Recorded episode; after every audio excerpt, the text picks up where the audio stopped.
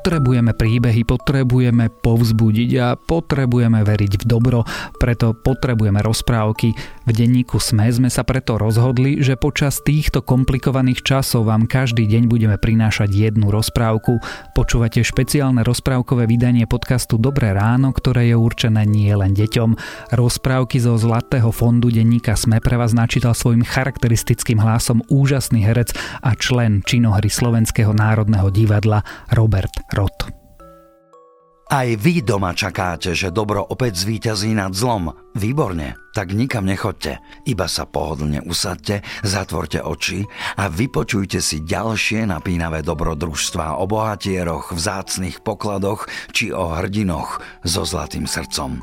Dennú porciu rozprávok pre malých aj veľkých vám prináša ČSOB. Hans Christian Andersen, cisárov Slávik. V Číne, ako asi vieš, je cisár Číňan a všetci, ktorých má okolo seba, sú Číňania. Je tomu už mnoho rokov, ale práve preto stojí za to príbeh tento vypočuť, lebo ináč sa zabudne.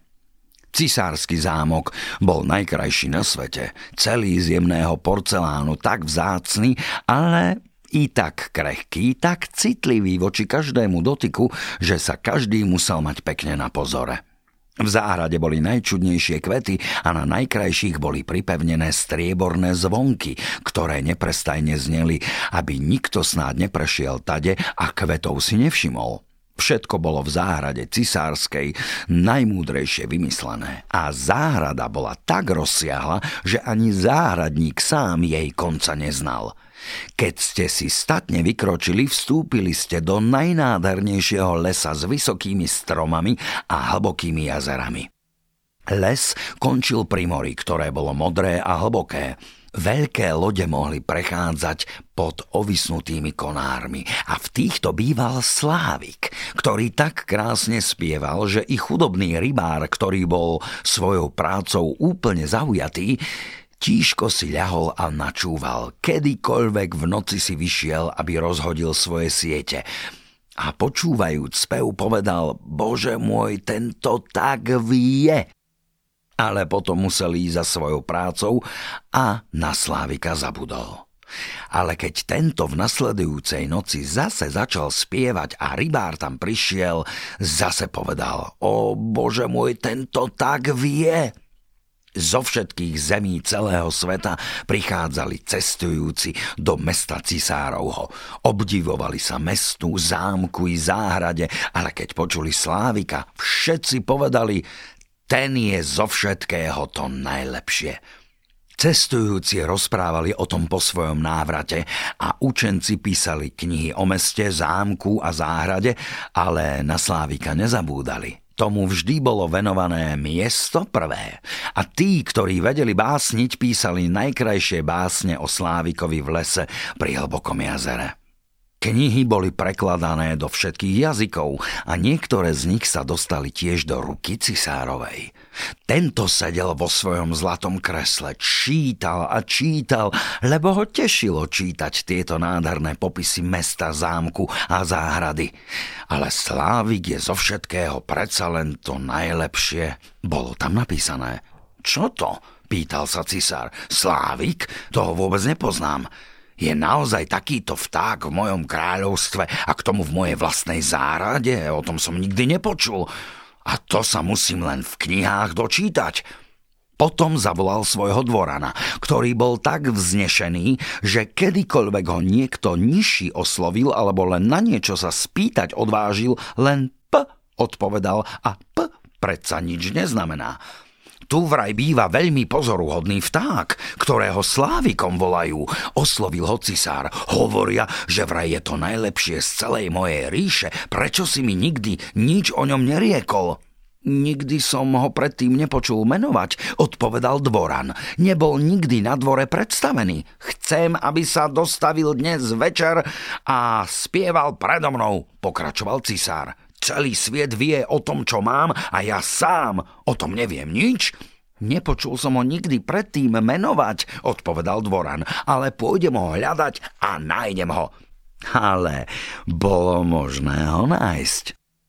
Dvoran behal po schodoch hore a dolu, sieňami, chodbami, ale nikto, s kým sa zišiel, nikdy nepočul o Slávikovi. Takže Dvoran zase bežal k cisárovi a tvrdil, že je to Iste len výmyslom spisovateľov kníh. Vaše veličenstvo si ani nevie predstaviť, čo všetko sa píše. To sú všetko výmysly a patria k tzv. čiernemu umeniu, ale kniha, v ktorej som sa to dočítal, odpovedal cisár, bola mi od najmocnejšieho cisára japonského poslaná a preto to nemôže byť nepravda. Chcem počuť Slávika. Dnes večer tu musí byť, teší sa mojej najvyššej milosti a keď nepríde, dám po večeri celému dvoru brucha došliapať. Cking peng, povedal dvoran a zase bežal po schodoch hore a dolu, všetkými sieňami a chodbami. Pol dvora behalo s ním, lebo nikto si nechcel dať rád zošliapať brucho. To bolo dopytovania sa po čudnom Slávikovi, ktorého celý svet poznal, ale nikto pri dvore konečne stretli malé, chudobné dievčatko z kuchyne, ktoré povedalo A bože, čo Slávik, toho dobre poznám, ten vie spievať. Každého večera smiem svojej chudobnej mamičke doniesť niečo zbytkov. Býva dolu pri brehu morskom a tak, keď sa vraciam a som ustatá a v lese odpočívam, čujem Slávika spievať. Slzy mi pritom stúpajú do očú, pripadá mi to práve tak, ako by ma moja mamička boskala. Malá kuchárka, povedal dvoran, chcem ti opatriť stále miesto v kuchyni a dovolenie vidieť cisára, ako obeduje, keď nás dovedieš k Slávikovi, lebo dnes večer sa má k cisárovi dostaviť a spievať. Potom sa všetci vydali do lesa, kde spieval Slávik. Pol dvora bolo s nimi. Keď boli v najlepšom pochode, začala mučať krava. Á, povedal jeden mladý dvoran, teraz ho máme. Je predsa celá zvláštna sila v tom malom zvierati. Iste som ho už skôr častejšie počul. Nie, to krava mučí, povedala kuchárka. Sme ešte ďaleko vzdialení od toho miesta. Teraz škrekotali žaby v močiari. Nádherné, povedal čínsky zámocký prepošt. Teraz ho čujem, znie to práve tak ako malé kostolné zvonky. Nie, to sú žaby, odpovedala kuchárka. Ale teraz už, ako myslím, skoro, skoro počujem Slávika. V tom Slávik začal glgotať. Tu je, zvolalo dievčatko. Čujte, čujte, a tam sedí a pritom ukázala na malého, sivého vtáčika hore v konároch. Je to možné, povedal dvoran, tak by som si ho nikdy nebol predstavoval, ako jednoducho vyzerá. Iste obledol, že vidí toľko vznešených ľudí okolo seba. Malý sláviček, celkom hlasne zvolala kuchárka, náš najmilostivejší cisár si žiada, aby si mu zaspieval. S najväčšou radosťou, odpovedal Slávik a potom hneď spieval bolo, že to radosti. Znie je to práve ako sklenené zvonky, povedal Dvoran. A hľadte len to malé hrdielce, ako ho namáha. To je čudné, že sme ho skôr už nepočuli. Bude mať veľký úspech pri dvore. Mám spievať ešte raz pred cisárom? Pýtal sa Slávik, ktorý sa domnieval, že cisár je prítomný. Výborný, milý Sláviček, povedal Dvoran. Je mi veľkým potešením na dnes večer pozvať vás k dvornej slávnosti, kde máte jeho cisárskú milosť svojim rozkošným spevom okúzliť. V zelení sa to vyníma najlepšie, povedal Slávik, ale predsa šiel s nimi, keď počul, že cisár si to praje. Na zámku bolo všetko v slávnostnom úbore. Steny a podlahy porcelánov žiarili v svetle tisícich zlatých lámp. Najkrajšie kvety, ktoré vedeli hodne hlasne cengať, boli rozostavené po chodbách. Tu bolo behania sem i tam, i povstal veľký prievan, ktorým všetky zvony bez prestania zvonili, že nebolo ani vlastného slova rozumieť. Uprostred sály, kde cisár sedel, bol vstýčený malý zlatý stĺp, na ktorý sa mal Slávik posadiť. Celý dvor sa tam zhromaždil a malá kuchárôčka dostala dovolenie stáť za dverami, lebo jej na skutku bol udelený titul dvornej kuchárky. Všetci mali na sebe svoje sviatočné šaty a všetci sa dívali na malého šedivého vtáčika, ktorému cisár pokynul. Slávik spieval tak ľúbezne, až cisárovi slzy do očí stúpili. Slzy stekali mu dolu lícami a tu spieval Slávik ešte ľúbeznejšie a krajšie, až to preniklo k srdcu. Cisár bol taký veselý a spokojný, že ráčil určiť, že má Slávik zlatú topánku okolo hrdla nosiť ale Slávik ďakoval, vraj už dostal dostatočnú odmenu. Videl som slzy v oku cisára, to mi je poklad najbohatší. Slzy cisárske majú podivúhodnú moc. Boh vie, som už dosť odmenený. A potom spieval zase svojim sladkým, okúzľujúcim hlasom. To je ten najutešenejší spôsob, ako sa stať obľúbeným, povedali dámy a nazbierali vody do úst, aby vzlikali, keď niekto s nimi bude hovoriť. Považovali sa potom tiež za slávikov. Ba i sluhovia a komorné vyslovili svoju najvyššiu spokojnosť a to už niečo znamená, lebo práve tí robia najväčšie nároky. Hej, Slávik urobil skutočné šťastie. Mal teraz zostať pri dvore, dostať vlastnú klietku a užívať slobody dvakrát denne a raz v noci vonku poletovať. Dvanásť sluhov ho malo sprevádzať, ktorí ho všetci držali za stužku na jednej nôžke uviazanú. Neboli žiadnou radosťou takéto výlety. Celé mesto teraz hovorilo o podivúhodnom vtáčikovi a keď sa dvaja stretli, tu riekol jeden slá a druhý riekol vik a potom zavzdychali a už si obidvaja rozumeli.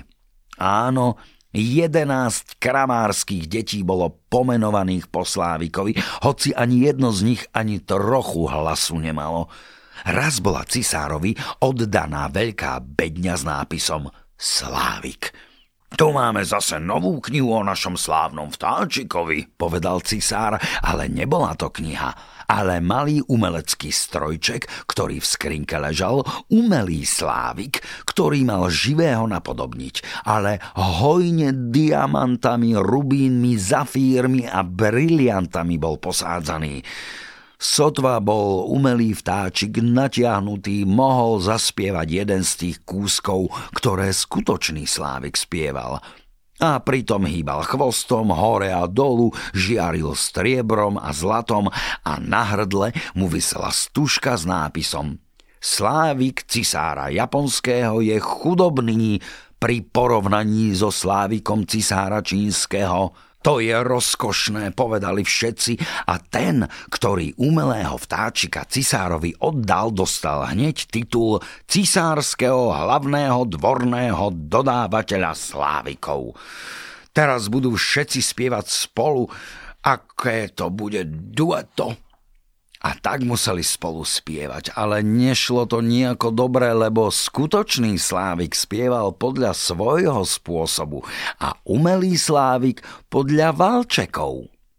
Ten tým nie je vinný, hovoril majster, ktorý hru riadil. Ten je obzvlášť istý v takte, je celý z mojej školy.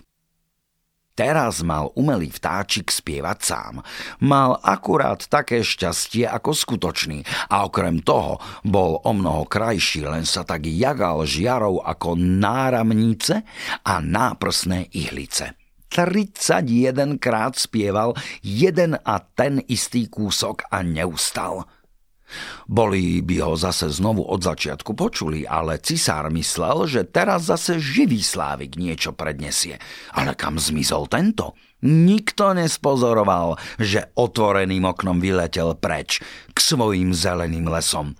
No ale čo to je? pýtal sa cisár a všetci dvorania hrešili a vraveli, že Slávik bol vták veľmi nevďačný. Najlepšieho vtáčika máme predsa, tešili sa, a tak musel umelý vtáčik zase spievať. A to bolo po 40. ráz, čo im ten istý kúsok vyhrával. Ale nevedeli ho ešte vždy tak dobre, aby mohli spievať s ním, lebo to bol kús veľmi ťažký.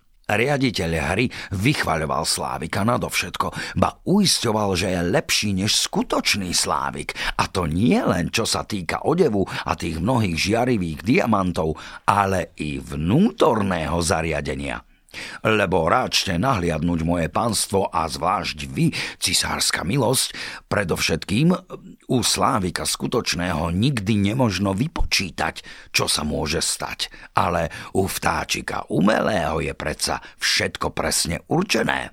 Tak je to a iné to nebude. E, možno z toho zložiť počet, možno vtáka otvoriť, výpočtom ľudským dokázať a ukázať, ako valčeky ležia, ako sa otáčajú a ako sa jedno z druhého vyvíja. Toto sú úplne moje myšlienky, tvrdili všetci a majster hry dostal dovolenie, že najbližšej nedele má ľudu ukázať vtáčika – nech ho tiež čujú spievať, povedal cisár a počuli ho. A boli takí rozveselení, ako by sa boli čajom opili, lebo to je celé čínske. A všetci skríkli ach! a vstýčili prst do výšky, čo sa volá slik pot a kývali pritom hlavami, ale chudobní rybári, ktorí počuli skutočného Slávika, si mysleli, mm, znie to síce celkom pekne a dosť podobne, ale niečo tomu predsa chýba, sám neviem čo. Skutočný Slávik bol zo zeme aj ríše vyhnaný. Umelý vtáčik bol uložený na hodvábnej poduške, hneď vedľa cisárskej postele.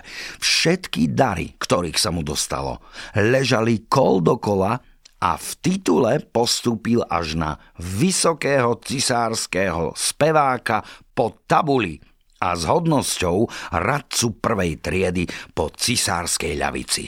Cisár totiž onú stranu považoval za najvzácnejšiu, kde srdce leží a srdce i u cisára leží na ľavej strane. Majster hry však napísal 25 silných zväzkov o umelom vtáčikovi. Bolo to dielo tak učené a tak dlhé, že sa len hemžilo najťažšími čínskymi výrazmi, že všetci ľudia tvrdili, že ho prečítali a rozumeli mu, lebo ináč by boli hlúpi a boli by im bruchá došliapané. Tak to šlo po celý rok. Cisár, dvor a všetci ostatní Číňania poznali na spameť každý tón v speve umelého vtáčika, ale práve preto sa im najviac páčil. Mohli spolu spievať a robili to. Uličníci pokrikovali ci, ci, ci, kluk, kluk, kluk, kluk, a tiež cisár to spieval. Bolo to krásne. Ale raz večer, keď umelý vtáčik hoc čo najkrajšie spieval a cisár v posteli ležal a načúval, zaznelo to vo vnútornostiach vtáčika. Klap! Niečo tam prasklo, plink! Všetky kolieska sa rozbehli a potom hudba stíchla. Cisár vyskočil hneď z postele a dal si zavolať svojho životného lekára, ale čo ten mohol pomôcť? Potom poslali pre hodinára a po dlhom vypitovaní a mnohom skúmaní zostavil tento vtáčika aspoň tak, že kolieska držali spolu, ale hneď doložil, že musí byť veľmi šetrený, lebo ozubené kolieska už boli odreté a bolo by nemožné zasadiť tam nové tak, aby hudba naisto hrala. I nastal tu veľký smútok. Umelý vtáčik smel spievať len raz do roka a i to už s veľkou odvážnosťou, ale potom riaditeľ hry mal malú reč a mnohými a ťažkými výrazmi uisťoval, že spieval práve tak dobre ako predtým. A potom to bolo práve tak dobré ako predtým. Uplynulo 5 rokov, keď naraz celá zem mala skutočne veľkú príčinu k veľkému smutku. Všetci si vážili veľmi svojho cisára a teraz ochorel a nemohol, ako sa hovorilo, ďalej žiť. Nový cisár bol už vopred vyvolený a ľud stál vonku na ulici a pýtal sa dvorana, ako sa vodí pánovi odpovedal dvoran a potriasol hlavou. Chladný a bledý ležal cisár vo svojej veľkej, nádhernej posteli. Celý dvor ho mal už za mŕtvého a každý bežal, aby sa poklonil novému cisárovi. Komorníci vybehli, aby o tom pohovorili a zámocké slúžky si vystrojili veľkú kávovú spoločnosť. Kol dokola, vo všetkých sieňach a chodbách boli natiahnuté koberce, aby ani kroku nebolo počuť a preto bolo všade dookola také ticho. Ticho! Ale cisár ešte nebol mŕtvy. Stúhnutý a bledý ležal v nádhernej posteli s dlhými zamatovými záclonami s ťažkými zlatými strapcami. Hodne vysoko pri povale bolo otvorené okno a mesiac svietil sem na cisára a na umelého vtáčika. Úboj cisár nemohol ani dýchať. Bolo mu, ako by mu niečo ležalo na prsiach. Otvoril oči a tu videl, že to bola smrť, ktorá mu sedela na prsiach. Tá si nasadila jeho zlatú korunu a držala v jednej ruke zlatú šabľu a druhej jeho nádhernou vlajku. Zo záhybou veľkých zamatových nebies nad posteľou dívali sa čudné hlavy, niektoré veľmi strašlivé, iné zase jemné a mier sľubujúce. Boli to všetky dobré a zlé skutky cisárové, ktoré sa teraz naň dívali, keď smrť sedela na jeho srdci. Spomínaš si na to? Šepkala jedna po druhej. Spomínate si na to? A potom mu toľko toho rozprávali, až mu pot na čele splýval. To som nikdy nevedel, vzdychol cisár. Hudbu, hudbu, veľký čínsky bubon, nech nečujem všetko, čo hovoria ale nezatíchli a smrť kývala ako Číňan ku všetkému, čo bolo hovorené. Hudbu, hudbu, kričal cisár, ty malý, milý, zlatý vtáčik, spievaj, len spievaj. Ja som ti dal zlato aj klenoty, zavesil som i svoju zlatú topánku okolo tvojho hrdla, len mi zaspievaj. Ale vtáčik mlčal Nebolo tu nikoho, kto by ho natiahol a ináč nespieval. Ale smrť neprestala sa len dívať svojimi veľkými prázdnymi očami a okolo bolo tak ticho, príšerné ticho. Tu zaznel naraz hneď pri samom okne najnádhernejší spev – bol to spev živého Slávika, ktorý sedel vonku, na konáriku. Počul o biede cisárovej a prišiel, aby mu svojim spevom vlial útechu i nádej. A ako spieval, bledli mátožné obrazy vždy viac a viac. Rýchlejšie prúdila krv v slabom tele cisárovom, ba sama smrť načúvala a hovorila Počuj, milý Sláviček, pokračuj, pokračuj. Áno, keď mi dáš nádhernú zlatú šabľu cisársku, keď mi dáš nádhernú zástavu i korunu cisársku. A smrť dala každý klenot za jednu pesničku a Slávik neumdlieval v speve. Spieval o tichom hrobitove, kde biele rúže rastú, kde vonia orgován a kde svieža tráva je zavlažovaná slzami tých, ktorí po nich zostali. Tu zachvátila smrť túžba za jej záhradou a ona ako studená biela hmla odvanula oknom von. Vďaka, vďaka, zavolal cisár. Ty nebeský malý vtáčik, aj poznám ťa, poznám ťa, teba som vypovedal zo svojej ríše a zeme a ty si práve odspieval zlých duchov od mojej postele, smrť z môjho srdca si zahnal. Ako sa ti odmením? Dosť som už odmenený, povedal Slávik. Slzy prelievali tvoje oči, keď som ti poprvý raz zaspieval. To ti nikdy nezabudnem, to sú drahé kamene, ktoré lahodia srdcu spevákovmu. Ale teraz spí, buď svieži a zdravý. Ukolíšem ťa a spieval. A cisár upadol do sladkého spánku. Bol to ľahký a blahodarný spánok. Slnečné lúče padali naň oknom, keď posilnený a zdravý sa prebudil. Ani jeden z jeho sluhov sa dosiaľ nevrátil, lebo ho považovali za mŕtvého, ale Slávik tu sedel a spieval. Musíš zostať pri mne navždy, povedal cisár, ale budeš spievať len vtedy, keď sa ti zapáči a umelého vtáčika rozbijem na tisíc kusov. Nerob to, povedal Slávik. To dobré, čo videl, predsa vykonal, nechaj si ho tak ako skôr. Ja nemôžem bývať v zámku, ale dovoľ, aby som prišiel kedykoľvek ma chuť k tomu sama doženie.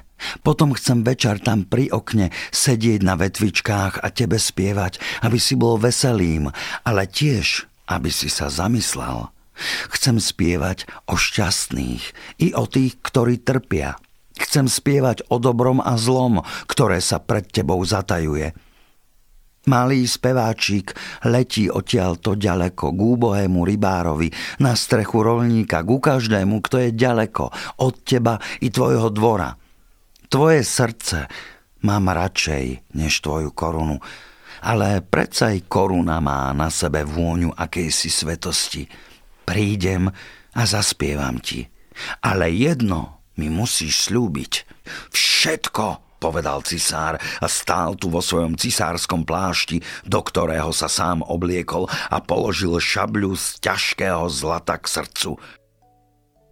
O jedno ťa prosím, nerozprávaj nikomu, že máš malého slávika, ktorý ti všetko povie. Potom bude všetko ešte lepšie. A Slávik potom odletel. Sluhovia vošli, aby sa pozerali na mŕtvého cisára. A tak tam stáli celý zmeravený a cisár im hovoril Dobré ráno.